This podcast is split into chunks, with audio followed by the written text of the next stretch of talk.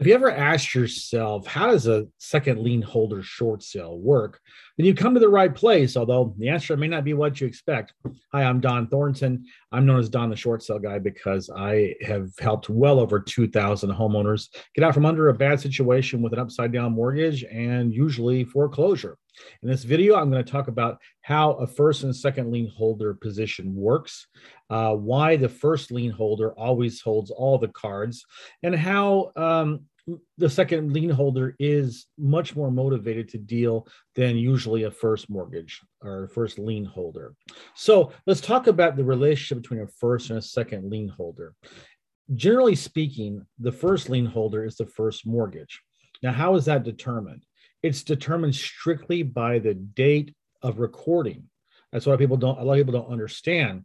Let's say, for example, that you have you own a property free and clear, and you have a five thousand dollar uh, water filter uh, mortgage on there or installment loan that's tied against the, the house as collateral, and then you want to refinance. Uh, or you want to do something else and maybe get a second mortgage or whatever. But it was it doesn't matter if the second mortgage is like the second lien holder will be like eighty thousand dollars, and you just had that first position. It has five.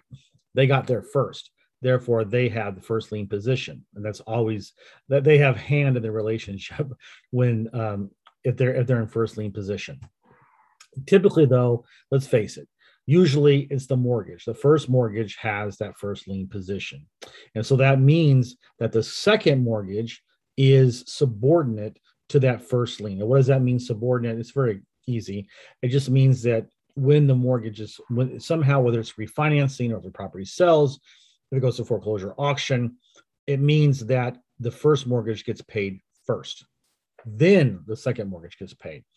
That's why uh, a second mortgage generally charges more interest because they, they're carrying bigger risk because they know that um, they have to wait for the first mortgage to get paid before they get anything. So therefore, they're going to charge a higher interest rate to mitigate or you know put off some of that that risk or compensate themselves for more risks they're taking on by lending you money in a second position.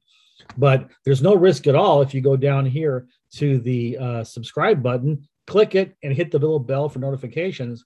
That way you'll be notified when i drop a new a new video here. And obviously you're on here because you're interested in short sales and foreclosures. So why not get why not get notified when you hear uh, that you know when i drop a new video okay let's talk about how the first lien holder holds all the cards.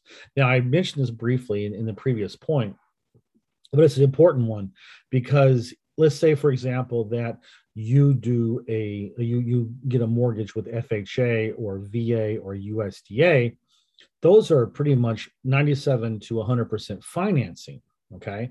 So now why would there why would anybody have a second lien position when there's no equity? Sometimes you see it although it's very rare but i'm just using that using that as an example so you know how that works okay so they're going to get paid off first and that means that they you know they're the ones that uh, determine what happens in a short sale it's what's typical is when the first mortgage takes their uh, decides on what discount they want, then they're going to make a very flat out offer to the second lien holder. It's six thousand dollars or ten percent of whatever the balance is in the second, whichever is less.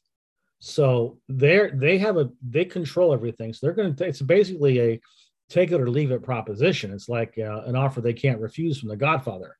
That it's either that or the second, the first mortgage will not agree. The first mortgage will let it go to foreclosure auction and they'll take their chances at the auction before they will let the second mortgage get more than what is pretty standard in the industry, which again is $6,000 or 10% of the mortgage balance on the second, whichever is less. See? Hardball. So, what's not hardball is if you go down to the comments section, leave me a comment. I would love to hear your opinion about this you know, have you had any experiences with this? You ever done a short sale, you know, for your own, for on your own, or if you know someone who, a neighbor, friend, relative, or whatever, or you just want to, you know, ask my, uh, ask me a question about whatever. Be glad to. I love to engage. Go ahead and hit the comments. All right. So um, the second mortgage, like I said, is much more motivated. So let's say it's a position, it's a situation where the first mortgage will get a full payoff. But you know what? Even so, the second mortgage is still motivated because there's always that chance that they're not going to get as much if it goes to foreclosure auction because auctions are a different thing, right?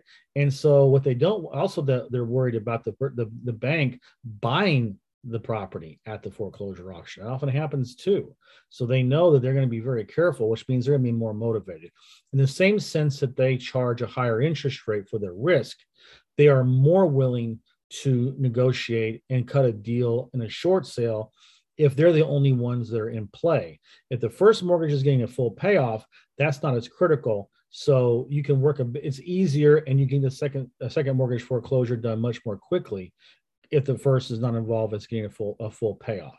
Okay, so you get it done more quickly and so on and so forth. But I want to thank you for watching my video and I look forward to seeing you again.